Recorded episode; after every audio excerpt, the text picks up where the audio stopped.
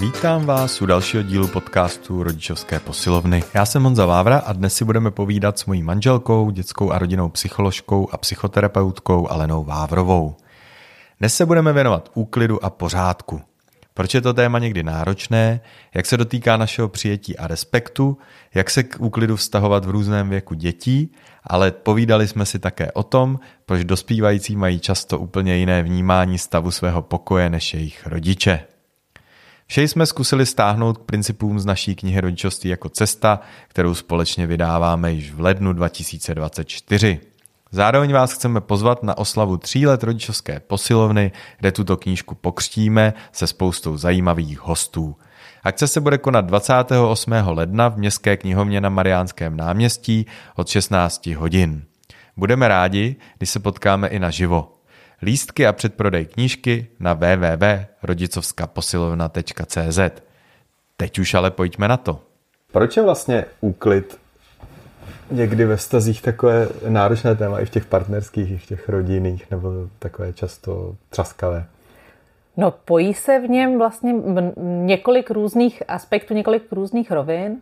A určitě do toho vstupuje rovina takových jako aktuálních v tu chvíli potřeb, co zrovna teďka potřebuju, když přijdu třeba domů unavená, eh, když eh, potřebuji něco najít, tak je to taková nějaká akutní frustrace, která do toho vstupuje, pak se do toho, eh, pak do toho prosakují naše výchovné cíle, takže nějaké taky dlouhodobé záměry, hodně se to spojuje s nějakým očekáváním společenským a společenskou normou, kterou máme dojem, že bychom dětem, dětem měli předat, jinak nebudou v uvozovkách ty správně vychované děti a správné, správní lidé pro tuhle společnost. Prosakuje do toho taky naše, eh, naše tělesná rovina, která nevždycky, nevždycky se jí uvědomujeme, jako je třeba nějaká teritorialita, eh, kde je to moje území, kde je to tvoje území a vlastně i ten nepořádek často a narušuje i osobní hranice, které nějak prožíváme a prožívá je naše tělo a, a pak jdeme rychle do útoku, do obrany, když uh, jsou tyhle ty části naší osobnosti atakované nějak. A určitě do toho samozřejmě vstupuje naše osobnostní uh, rovina, která je i dispoziční. Někdo je víc uh, osobnostně laděný ve stylu uh, zájmu o řád, pořádek, někdo naopak má takovou tu tvořivou chaotičnost. A, takže tam narážíme i vlastně na nějaké jako osobnostní jedinečnosti a, a na soužití prostě různých typů osobností.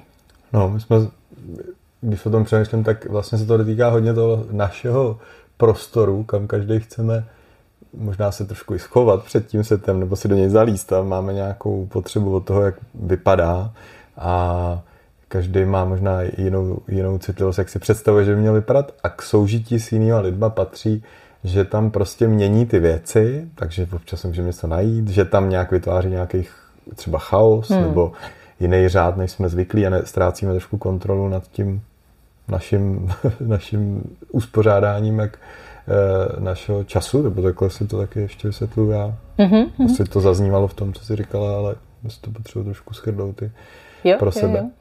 No a myslím, že ten vnější prostor, který je náš osobní, tak je vlastně takovým trochu prodloužením toho našeho vnitřního prostoru. Hodně se do něj promítáme, třeba mm, čínský pohled na prostor Feng Shui, tak velmi se opírá právě o tohle, že vnější prostor ovlivňuje naše mysl, naše zdraví, na naše, náš způsob života a samozřejmě my se do něj prokreslujeme, propisujeme, poznat vždycky jedinečnost člověka v tom daném prostoru. Takže je to vlastně hodně osobní rovina. Proto se nás to tak tak osobně dotýká, proto jdeme do, tolik do emocí a, a cítíme to často až jako úplně fyzický, fyzický útok nebo fyzické ohrožení, když se něco děje s naším prostorem jinak, než bychom potřebovali. Hmm, a já už tím trošku odkazu i na ten náš princip první v té knižce, což je nějaká jako důvěra, ale která se dotýká nějakého jako, jako i bezpečí v tom světě, naplňování našich potřeb, takže možná je to ten základ, který se tam objevuje. A my jsme se vlastně ještě v tomhle bavili, že když s někým žijeme a sdílíme s ním ten prostor, tak eh, hodně se to dotýká nějakého eh, přijetí, jestli můžeme sice říkat, že respektujeme, jak to má, ale jakmile to leze do toho našeho vnitřního prostoru, už do toho našeho života, kde se s tím na každý bázi potkáváme, takže vlastně to jak kdyby trochu mám, nebo vstupuje až jako do nás, do, našich, mm-hmm, do, do toho mm-hmm. našeho vnitřního mm-hmm. světa a proto tam hodně v tom úklidu, co se týče blízkých, mě může být trošku jedno, jak to má kamarád doma, kde nemusím s ním mm. bydlet. Když už to bude spolubydlící, tak už to začne být možná to bude od respektu k přijetí, protože když s ním musím sdílet kuchyňskou linku, bude to jiný, než když uh, jako k němu přijdu domů a uvařím si tam čaj na návštěvě, nebo mi ho spíš uvaří on. Takže uh, tady jsme říkali, že se to dotýká hodně těchto dvou aspektů, ale prakticky asi přejdeme k tomu, co teda vlastně často tak jako nefunguje v těch uh, hmm. rodinných vztazích, hmm. co, hmm. co třeba rodiče dělají vůči dětem a co jim může třeba i uškodit, anebo co jim může pomoct, protože zároveň je to takový téma, kde si často říkáme, no je správný víc někoho k tomu, ať uklízí. To asi by spousta lidí souhlasila, nebo ať to je ta společenská udržuje norma. čistotu, to je nějaká norma. Ale jak to probíhá, může být docela složitý. Já jsem se zkoušel koukat po nějakých výzkumech a sice byl nějaký výzkum, že děti, které jsou k tomu vedeny v předškolním věku a podílí se na těch pracích, že jsou jakoby nějak vztahově úspěšnější studijně a neberou méně drogy, pak když jim je 20 až 30. Ale pak se ukázalo, že v jiných výzkumech tam ta souvislost se neprojevila nebo byla i opačná třeba, tak my jsme si říkali, to je možná tím, že to je tak strašně komplexní, že asi záleží hmm. taky, jak jsou k tomu vedení hmm. a jaká je kolem toho vztahová atmosféra. Hmm. A to můžeme teda říct do toho, co, co, co asi funguje a co nefunguje. Tak jestli bys jo. řekla víc o tom, s čím se setkáváš, co ti přijde, že nefunguje, nebo co si tak jako myslíš jako z té dětské psychologie, dětské psychoterapie. Víc z té praxe. A samozřejmě se do toho prolíná i to naše, naše zkušenosti z rodičovství a určitě do toho chci podporovat i tu rovinu partnerskou, jo? nebo jakéhokoliv jiného soužití, protože myslím, že se to týká vlastně všech vztahů. A já to opravdu vnímám, že ten úklid je takový jako vršek ledovce, ale to, co je v základ, nebo to, to tělo, tak je samozřejmě zase ta, hodně ta vztahová a osobnostní dynamika. Ale to, co, to, co jsem tak jako, co jsme si tak říkali, že vlastně nefunguje, jsou nějaké extrémy. Jeden extrém je extrém, kdy opravdu uh, tlačíme někdo, většinou je to jeden z rodičů, někdy se teda na tom uh, shodnou a tlačí oba rodiče, že tlačí nějakou svoji jednoznačnou představu o tom, jak to má být, jak má být uklizeno, co má jak, a kde být, jak to má být uspořádané a vlastně jakoby prosazují v tom domově nebo v těch vztazích prosazují takzvané jako pravidlo jedné pravdy, jo? že tady je jasná jedna představa, jak to má být a všichni se musí podřídit, je to bez diskuze, bez dialogu, je to bez ohledu na jedinečnost a potřeby každého. Takže Možná to je vlastně jedný extrém. Jeden extrém. ztratíme, že se tím rozbijeme tu představu, že, jo, to že oni mají pravdu, že to, že to je správně, jak si to myslí. Jo, jo, jo. jo ten postoj, který uh, víc asi chceme nabízet a víc o tom určitě píšeme i v té naší knize, je, uh, je to, že uh, domov je tvořený jednotlivci a každý má nějaký svůj úhel pohledu a ta pravda je vždycky jako, uh, trošku relativní a hledáme spíš na čem se spolu domluvit, než Jasně, ale ta, ta, ta námitka pohled. může být a asi přirozená, že ty děti to nějak nejdřív musíme naučit, jo, určitě, nebo že oni určitě. asi sami to v sobě úplně nemají jako instinkt, že by Dobře, dobře, určitě.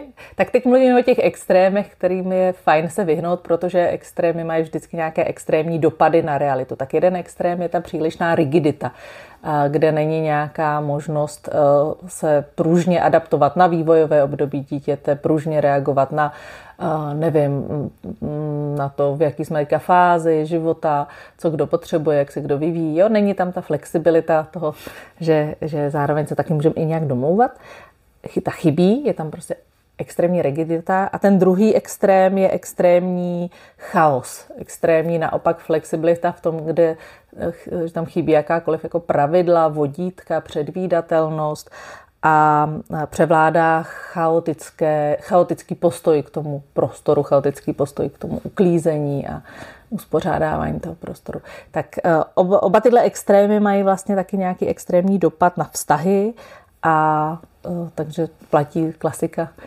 zlatý střed. Mě, mě přišlo, mě přišlo, že teď popsala vlastně jako nějaký autoritářský a permisivní styl, o kterém hmm. mluvil třeba Thomas Gordon a ukazoval se ve, ve spoustě těch psychologických výzkumů, že teda jedno je, já vůbec nedám prostor těm potřebám té druhé strany Mm-hmm. A druhý je, yep, že yep, yep. zase jakoby ji vůbec neřeším, nepomůžu jí, nechám jí dělat, co si chce, ale ani neukazuju tu zpětnou vazbu, nic, prostě mm. ne, jakoby, nebo si nechám dělat ty věci, které mi jsou nepříjemné. Tady by to asi bylo prostě budu mít prostor všude, nevím, dětské věci a, a budu se tvářit, že mi je to jedno, ale jedno mi to nebude. Hmm. Třeba někde vnitřně hluboko. No a takže eh, tyhle, dva, tyhle dvě extrémní pozice eh, asi nejsou dobrý, vykážu o tom středu. A ono se někdy jako s tím pořádkem taky spojuje, že ten úplně přehnaný může výst až k nějakému, co se říká OCD, jakože nějakému obsedantnímu uklízení, který už nahrazuje možná nějaký ty jiné věci. Proto se hmm. někdy hmm. mě napadá, může v těch výzkumech nebo tak ukazovat, že když někdo sice vedl ostatní, ať hrozně jako uklízej, ale s takovýmhle úzkostným nebo s nějakým jako hodně už eh, dalo se modern, jako populárně si toxickým už přízna, jako Přístupem. příchutí, mm-hmm. že, že vlastně tam něco řeší vlastně jinýho, co, že, že tím překrývá třeba jiný problémy světa, nějakou svoji úzkost. Určitě. Takže to pak může výjít k nějakému jako ten jeden extrém, druhý je nenaučím o sebe, sám sebe neumím pečovat o sebe, tak nepeču ani o to prostředí a okolí a to může vytvářet zase opak nějakou úzkost z toho, že je doma chaos, nepořádek, hmm. spína. Hmm. Tom, že nějaký... To je vlastně, to, to odkazuješ právě na to, jak, jak jsme se říkali, že ten, ten úklid je jenom vlastně nějaký uh, jako v vozovkách symptom, jo? jenom nějaký jako vršíček ledovce, ale významný je to, co se děje v podhoubí, což je hlavně právě nějaká jako převládající vztahovost, jak to spolu vlastně doma máme, jak se vzájemně ovlivňujeme, jak se vzájemně respektujeme. A na tom úklidu je to vlastně vidět, ale je to vidět na, samozřejmě na spoustě jiných věcí, jak spolu mluvíme, jak řešíme konflikty, jak se zdravíme a jak se staráme o svý tělo, jak se staráme o jídlo a tak dále a tak dále. Tak to jsou takové ty jako konkrétnosti, které ale spíš jenom odkazují na nějaké obecnější roviny, jak to spolu doma máme a jakou výchovu ctíme. No. Než se vrátíme k našemu povídání, dovolte mi vás pozvat na besedu a živé nahrávání podcastu Rodičovská posilovna živě. Můžete tam potkat hosty z našich úspěšných epizod podcastů a také proběhne křes knihy Rodičovství jako cesta, kterou jsme napsali s mojí manželkou, dětskou psycholožkou Alenou Vávrovou. To vše v neděli 28. ledna 2024 od 16 hodin ve Velkém sále Městské knihovny v Praze. Všechny informace najdete na webu rodičovské posilovny www.rodicovskaposilovna.cz Budeme se na vás těšit. A teď již zase zpět k dnešní epizodě.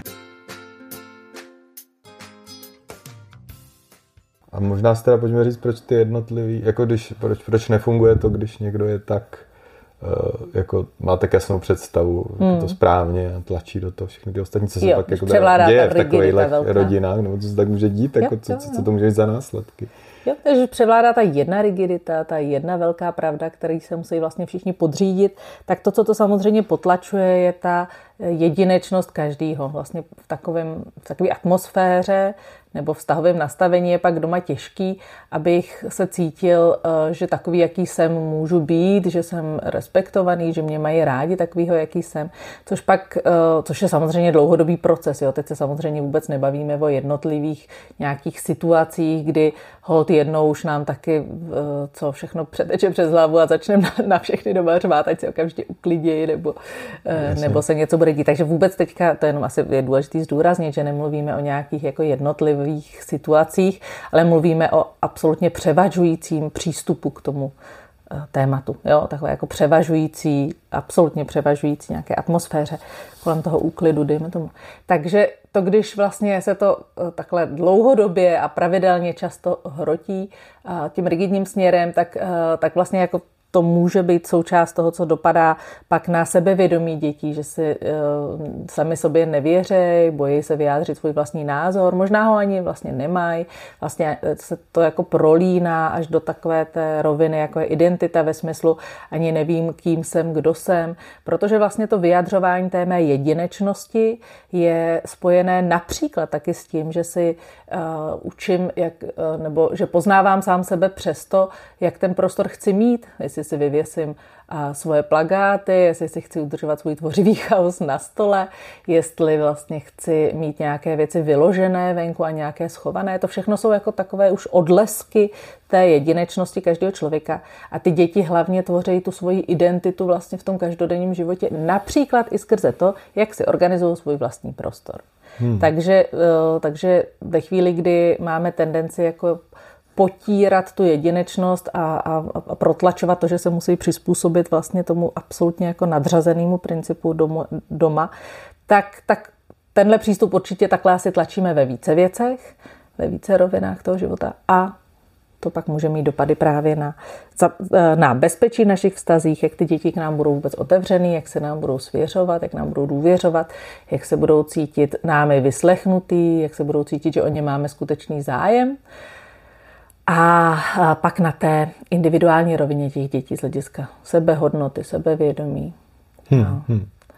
Jak se mě napadalo, že to je jako někdy jako třeba s hladem nebo hmm. zimou, že někde je dobrý, když děti získají tu vlastní vnitřní motivaci, jakože je dobrý, že se chtějí najíst, protože mm-hmm, mají hlad, mm-hmm. nejenom, že vždycky jídlo je ve 12 eh, a bez ohledu já na to, ho ještě nechci, máš hlad, nebo jako, jako, jako, jako taková podobná paralela, nebo jako někdy nebo proč se oblíknat, když tam je, že by mi byla zima, že někdy je jako dobrý zažít si tu motivaci, proč se to vlastně jo, jako dělá, je.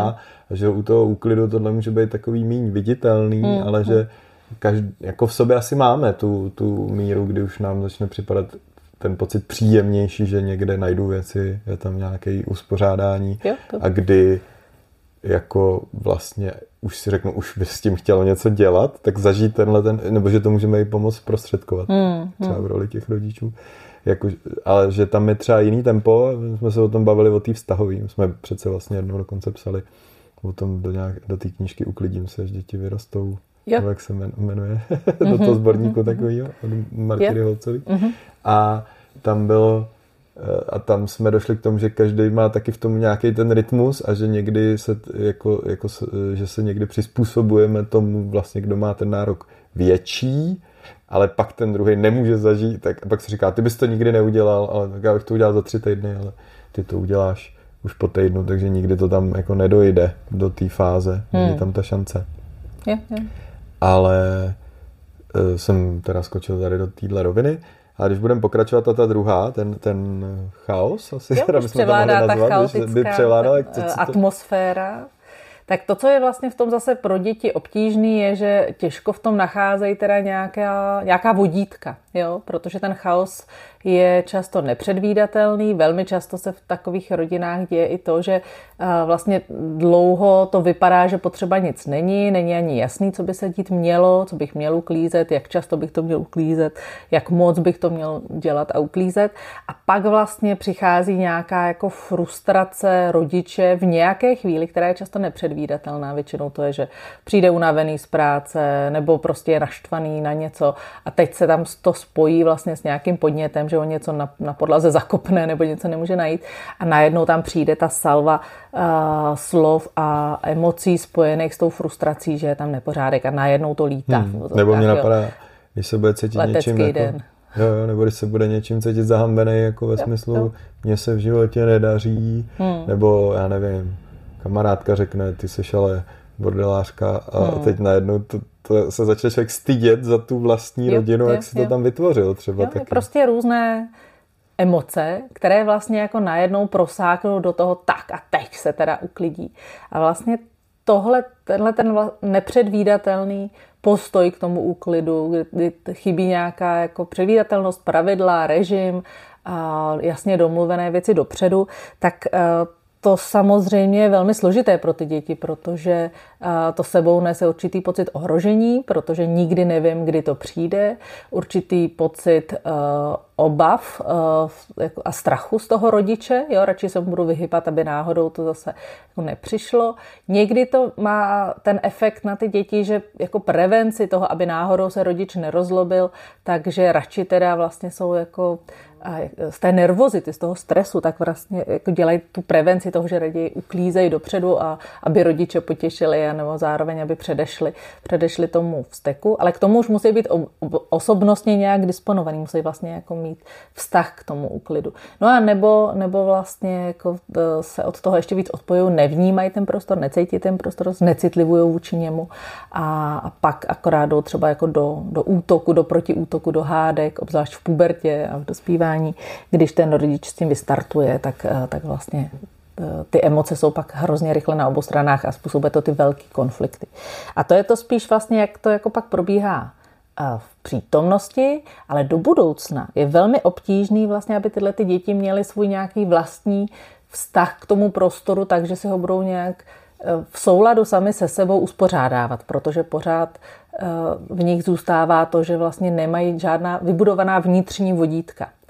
Kdy hmm, a hmm. jak a jak poznám, že už je ta dobrá chvíle a jak se to tak teda běžně správně dělá, čeho se můžu držet, tak tohle jim chybí. Jo? Takže pak vlastně jako a nemají ty vodítka v sobě, takže je hledají nějak zvenku. Jasně, a možná nebudem tolik zabíjat do toho, že třeba pak jedou někam na školu v přírodě, na tábor, něco a tam najednou mm. přijde ten nárok té společnosti, jo, jo, se kterým oni nevědí, jak se, jak se vypořádá, pak jim někdo někde vyhazuje věci ze stanu nebo tak něco.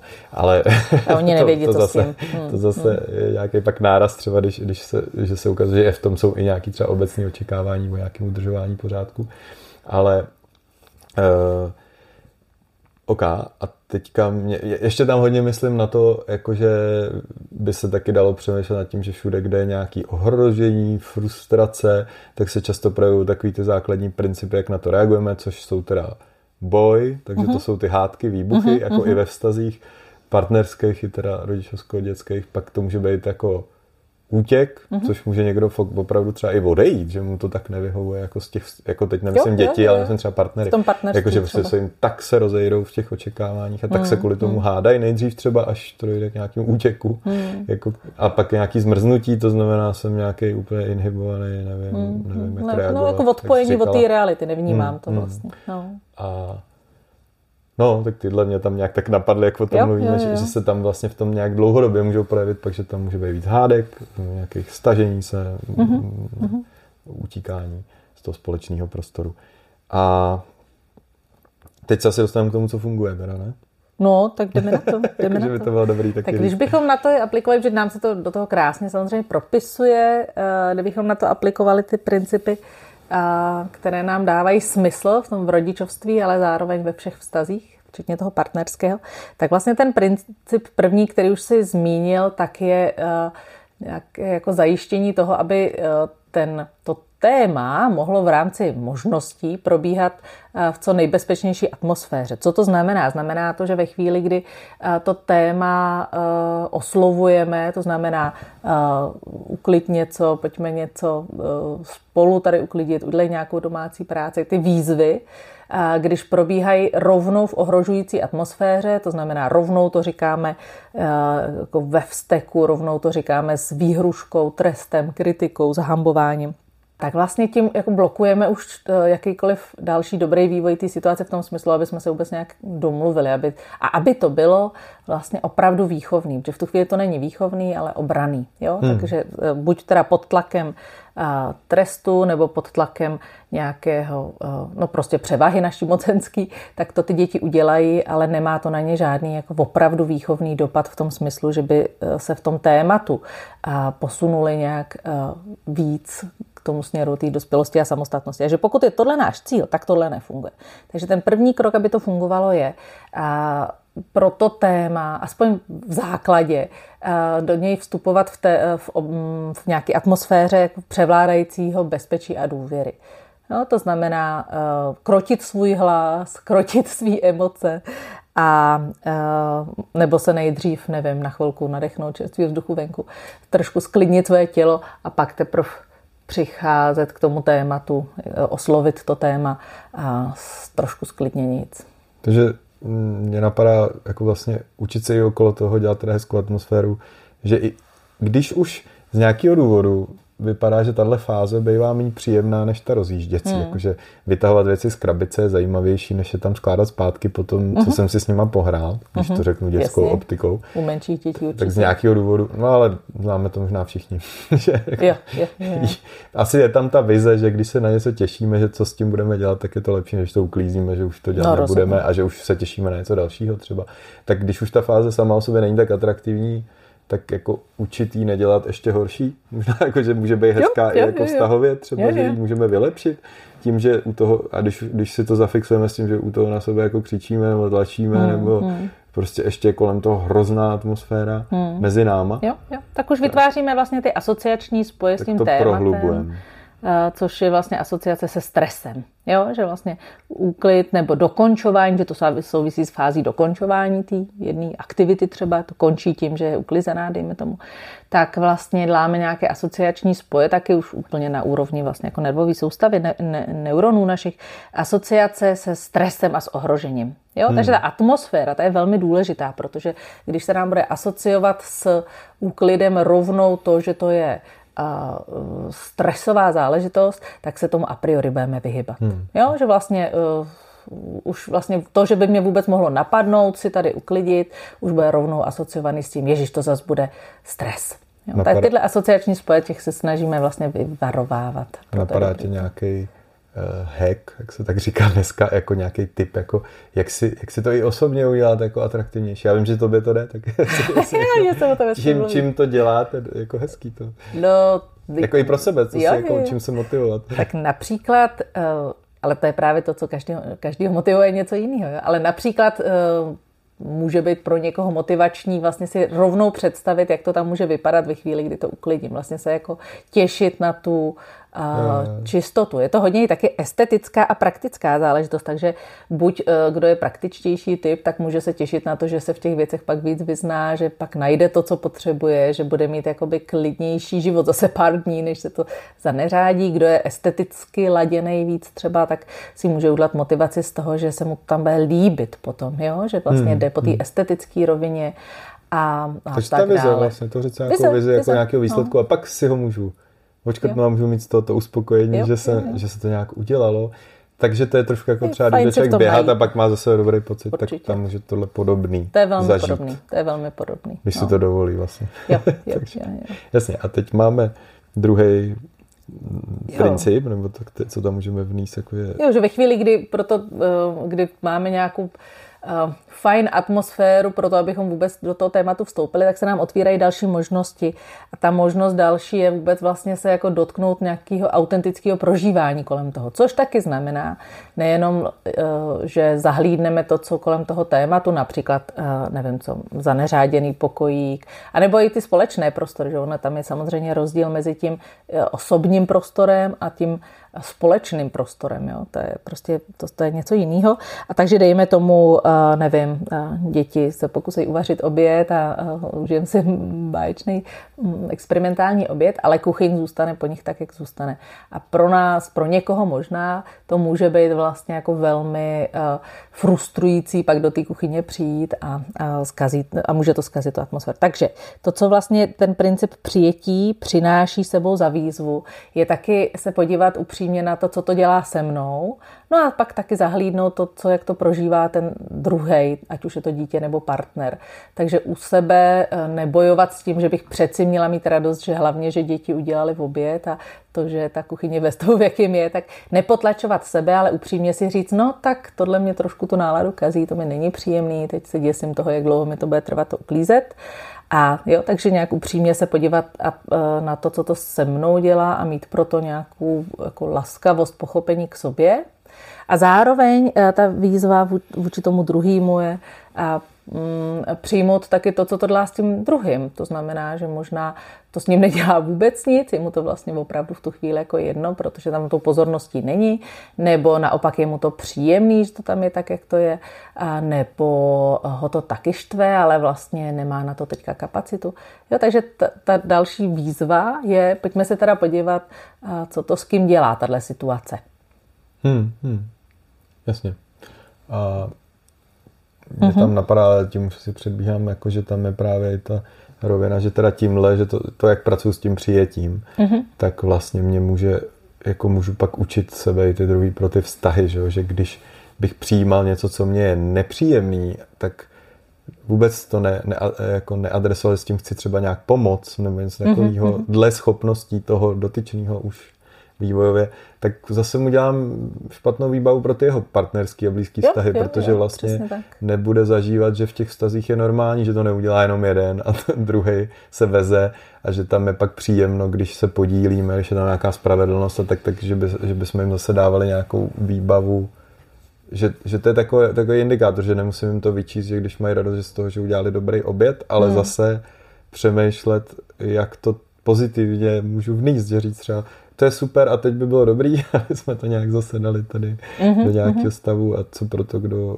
může udělat, tak já, já se do toho zapojím, mm. ale pojďte mi s tím taky nějak třeba pomoci. Jo, jo, jo. Zase pak už ta atmosféra Je to vlastně jako, jako, mm, jak to říct, nutný krok k tomu, abychom se pak mohli nějak domlouvat. Tak vlastně nejdřív je důležitý vůbec uh, s nějakou laskavostí se, ale taky upřímně podívat na to, co kolem toho, kdo jak to kdo kolem toho máme, co kolem toho kdo prožíváme. Jo, takže hmm. můžu říct, hele, chápu, chápu že uh, ty máš radost z toho, jak si, co jsi teďka vyrobil a že jsi to užil a že teďka už by si se rád šel hrát s legem a já to, to vidím a slyším a já zároveň teďka jsem ještě nešťastná z toho, co se to tady, jak to tady teďka v kuchyni vypadá a hrozně bych, mm, jako udalo by mi dobře, kdyby jsme to ještě nějak uh, změnili tady nebo něco se s tím udělalo. Pojďme, pojďme se kolem toho domluvit.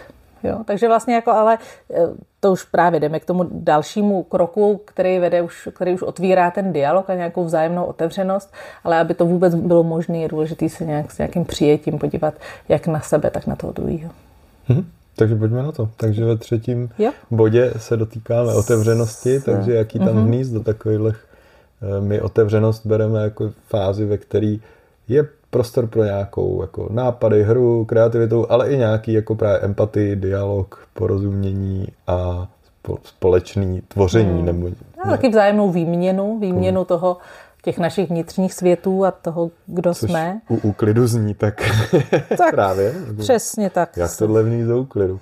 jo, myslím, že přesně takhle vlastně, jak jsem načala. Jo, chápu, že, že to by je teďka uh, dobře ve tvém prostoru, to je to, to přijetí, pochopení, potvrzení a otvírám dialog tím, empatie. že tam začnu opravdu vnášet i sebe. Jo? A já zároveň to mám tak, že uh, mě to teďka uh, úplně um, brání v tom vůbec přijít za toho do pokojičku, mám strach, že tam na něco šlápnu a není mi tady vlastně příjemně, takže...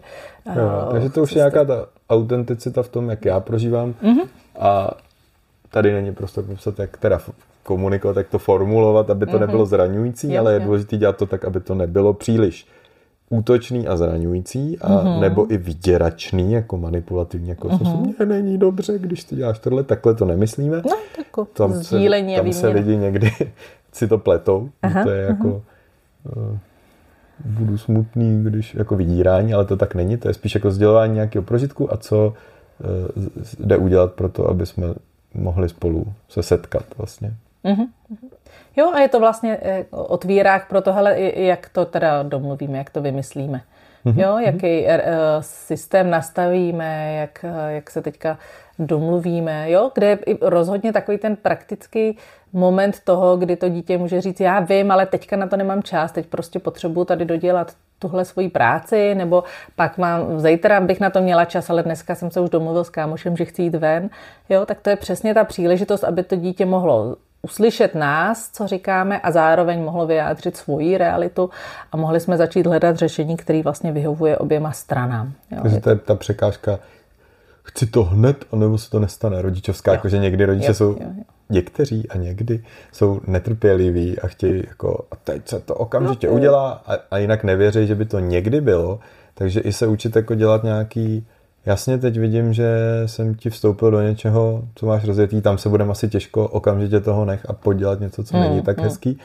Ale já vím, že teď rodiče některý budou říkat, ale to se nestane nikdy. Hmm. Ale rozhodně aspoň dělat kolem toho teda nějaký výhledy, domluvy a tam už se možná i dotýkáme To my už jdeme do toho dalšího fází. kroku vlastně. To je ten další krok, který rozhodně u dětí a samozřejmě s ohledem na věk se to, ta míra toho různí, tak ale je jako klíčový taky, jak stejně jako všechny ostatní principy. A to je ta podpora. Podpora uh, toho, aby se ten krok, který si domluvíme, mohl stát. Jo, ať samozřejmě čím je dítě menší, tím potřebuje víc podpory a úplně fyzické podpory, to znamená u menších dětí. A když si domluvíme, že až si dohrajeme s legem, tak to všechno uklidíme, tak očekávat, že předškolní dítě to všechno samo perfektně uklidí je Eh, hodně vysoké očekávání a když se ho držíme, tak můžeme být často zklamaný, naštvaný, frustrovaný, protože prostě je těžké, aby se to dělo. Samozřejmě existují takové úžasné, vzácné děti, které to dokážou, ale těch je spíš minimum. Takže eh, v tom předškolním věku ty děti hodně potřebují pomoc fyzicky, abychom to s nimi dělali, Myslím. ještě abychom jim říkali nahlas, co vlastně děláme, abychom hmm. jim pomohli i prakticky třeba rozstřídit věci do krabic, aby měli ty krabice, aby měli praktický systém, který jim v tom pomůže. Když chceme po dospívajících, aby si aby neházeli věci na zem, oblečení, no tak eh, ne, ne že tomu zabráníme, nicméně tomu můžeme trošku pomoct, když jim tam dáme koš na prádlo, když, eh, nevím, budou mít ty police, jako, když budou moct tu skříň zavřít, aby aspoň nebylo na první pohled hned vidět, co tam všechno mají a tak dále. Jo, takže Jasně. do té podpory patří i ty praktické řešení. To může být i nějaká gamifikace, budeme si hrát na popeláře. Spolu. Třeba, že jim pomůžeme fantazí. Máme velký buldozer, který hrne ty krabičky a on je lopatou nakládá jako bagr.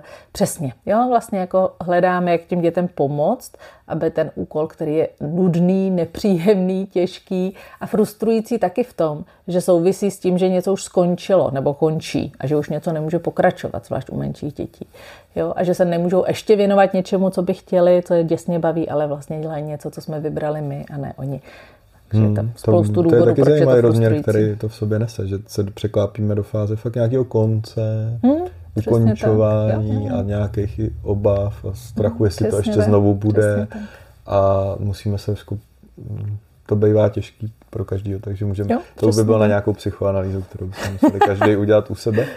Proč se třeba můžeme bát i konců, uh-huh. ale je to, t- vždycky začátky jsou svým způsobem atraktivnější než konce, to se do toho dotýkáme v terapii a všu, v práci a všude. A No, takže uh-huh. podpora a právě podpora i nejsem na to sám, tam Přesně může být důležitá a je to tak. nějak vývojový, že někdo říká, jo, oni už to ale uměl, tak proč to teď nedělá sám, tak taky počítá s tím, že to kolísá, že to, hmm, co už někdo určitě. dokáže v nějakém období dělat sám, tak může mu klesnout kapacita, hmm. že toho má na hmm. sebe moc, nebo je teď v nějaký oslabený fázi. Můžeme to vzít jako příležitost, jak být spolu v něčem a podpořit se, jo. než mu říct, proč to už teda neděláš, jako když to už uměl a, hmm. a právě to jako, že teď jsme se lhali, to já hodně rodičům taky říkám, že nějaká regrese zpátky, jako nebo návrat někam zpět, je normální a hmm. neznamená to vždycky pro hru, že je to zase odražení hmm. se pak třeba vejš a můžou být různé věci, co se dějí. K té fázi podpory hodně patří otázka, jak ti můžu pomoct, nebo co by ti hmm. pomohlo, aby tohle dokázal, aby ti to šlo, abys mohl. Jo, někdy to jsou i opravdu nějaké jako připomínky na lednici, připomínky na nástěnku nad stolem, eh, třeba u domácích prací, nebo opravdu i ta jako vytvořená pravidla, nevím, vždycky v sobotu dopoledne prostě uklízíme a jednou týdně, vždycky v sobotu dopoledne si odnes špinavé věci na vyprání. Prostě i ta pravidla jsou vlastně výsledkem podpory, nebo jsou mm, hmm. zdrojem podpory pro děti i pro dospělí. No mně to tady pořád přijde, že to je jako vývoj rodičovství od dělám to za tebe, děláme to spolu a děláš to sám, a že to jsou ty tři fáze, které v různých mm-hmm. věcech musíme projít. A já mám někdy dojem, že někdy, pro rodiče je tahle fáze někdy, že tu děláme to spolu, trošku jako chtějí mít rychle za sebou. Hmm, a už, a už dělají to sám, anebo některý zase zůstávají hodně v tom dělám to za sebe, protože to je svým způsobem jednodušší. Hmm, hmm. A je pro mě jednodušší, když uklidím sám, než když u toho to někoho učím. Že jo? Jo. U toho se můžu trošku být sám se sebou, můžu, to být, můžu si pustit podcast a uklízet. No, si to hlavně tak, jak já chci. A, ale dělat to s někým a ještě koukat, jak, to, jak mu to nejde. A tak je čas, často mnohem těžší, tak mě přijde lidi se z té fáze chtějí rychle dostat, takže jenom je to tak. si říkám, zkuste se nad tím vždycky zamyslet, jako jestli by to tam nešlo udělat víc a jestli se to nevyplatí.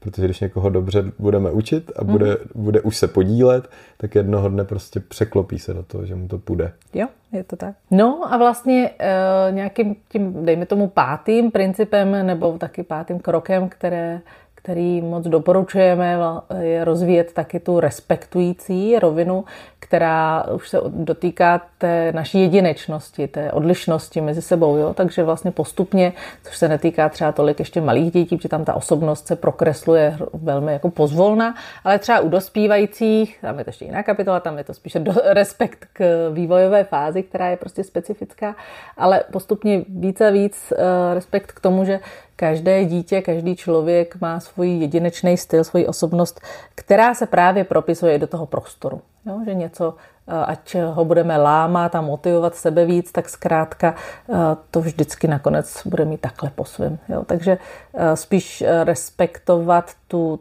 tu, tu jedinečnost, kterou každý ve vztahu k tomu prostoru má. A taky se to týká určitě respektu k prostorům individuálním, které jsou velmi důležitý v rámci toho sdíleného prostoru domova, aby každý měl svůj nějaký prostor od, eh, já nevím, u těch malinkých dětí stačí, když je to jedna krabice, jedna polička, postýlka, ale postupně třeba koutek, postupně celá skříň a koutek, pak samozřejmě třeba i ten pokojíček tam, kde to vyjde doma, a nebo aspoň plocha stolu, nebo aspoň eh, křeslo, který je prostě moje. Často je to třeba tak, zjišťuju, že v domácnostech maminky často nemají svůj jedinečný individuální prostor a když se jich zeptám, kde je jejich místo v bytě, tak řeknou, že v kuchyni. Jo, ale pak, pak samozřejmě to, to taky, citlivý. pak taky to přesně znamená, že jsou velmi citliví na to, jak to tam vypadá. Jo? Hmm. Takže, takže i respekt k tomu, že uh, se třeba můžeme bavit o tom, jaký je pořádek v obýváku, ale jak to máš ty ve svém pokoji už od nějakého věku, hmm. prostě nechám na tobě, protože je to tvůj prostor. Je, je hezký, když teda lidi mají, ať už je to nějaký psací stůl, něco, koutek, kde teda já mám třeba svůj i nepořádek, ale nikdo mi tam moc neleze, má, je to chráněný a zároveň mi do toho moc nekecá, jak si to tam organizuju. A to říkali nějaký, teď bohužel nevím jméno zlavy, ale z Yale odborník na rodičovství, že říkal, jako, že teenageři mají extrémní nepořádek doma, nebo až bordel by se dalo říct, ale to je normální v celku, ale důležité je, aby teda měli nějaký ten prostor, nad kterým mají taky kontrolu, můžou si o něj pečovat a můžou ho považovat za svůj, že to je pro ten vývoj právě přesně v tomhle to odpovídá té fázi toho respektu a tak, že to je prostě pro ně velmi důležitý přijmout si nad tím vlastní zodpovědnost nějakou. A může to vypadat na venek. Zvláštně. Hmm, hmm. Tak možná, když už říkáš v těch dospívajících, možná v tomhle jenom dotáhneme tuhle téma, protože to je velmi časté, že eh, děti eh, se vstupem do puberty a pak eh, v průběhu dospívání se jim často ten osobní prostor, pardon, osobní prostor hodně změní a je typický, že prostor dospívajících je fakt jako hodně v, roz, rozkladu se mi skoro chce říct, ale hodně zaneřáděný a v chaosu a je to vlastně vývojově normální, protože se děje hodně věcí, které to ovlivňuje v jejich těle. Děje se to, že se jim výrazně snižuje schopnost kontrolovat ten vnější svět a kontrolovat sebe a dokončovat. Jsou mnohem impulzivnější, mnohem, mnohem emočnější a jsou v mnohem větším chaosu, protože se jim prostě přestrukturovává mozek. Takže to samozřejmě je vidět i v tom vnějším světě. A vůbec ten, ten vnitřní chaos, který mm, se jim děje v jejich mysli, tak, tak se prostě prokresluje do toho vnějšího prostoru. Tam je to hodně, hodně znát.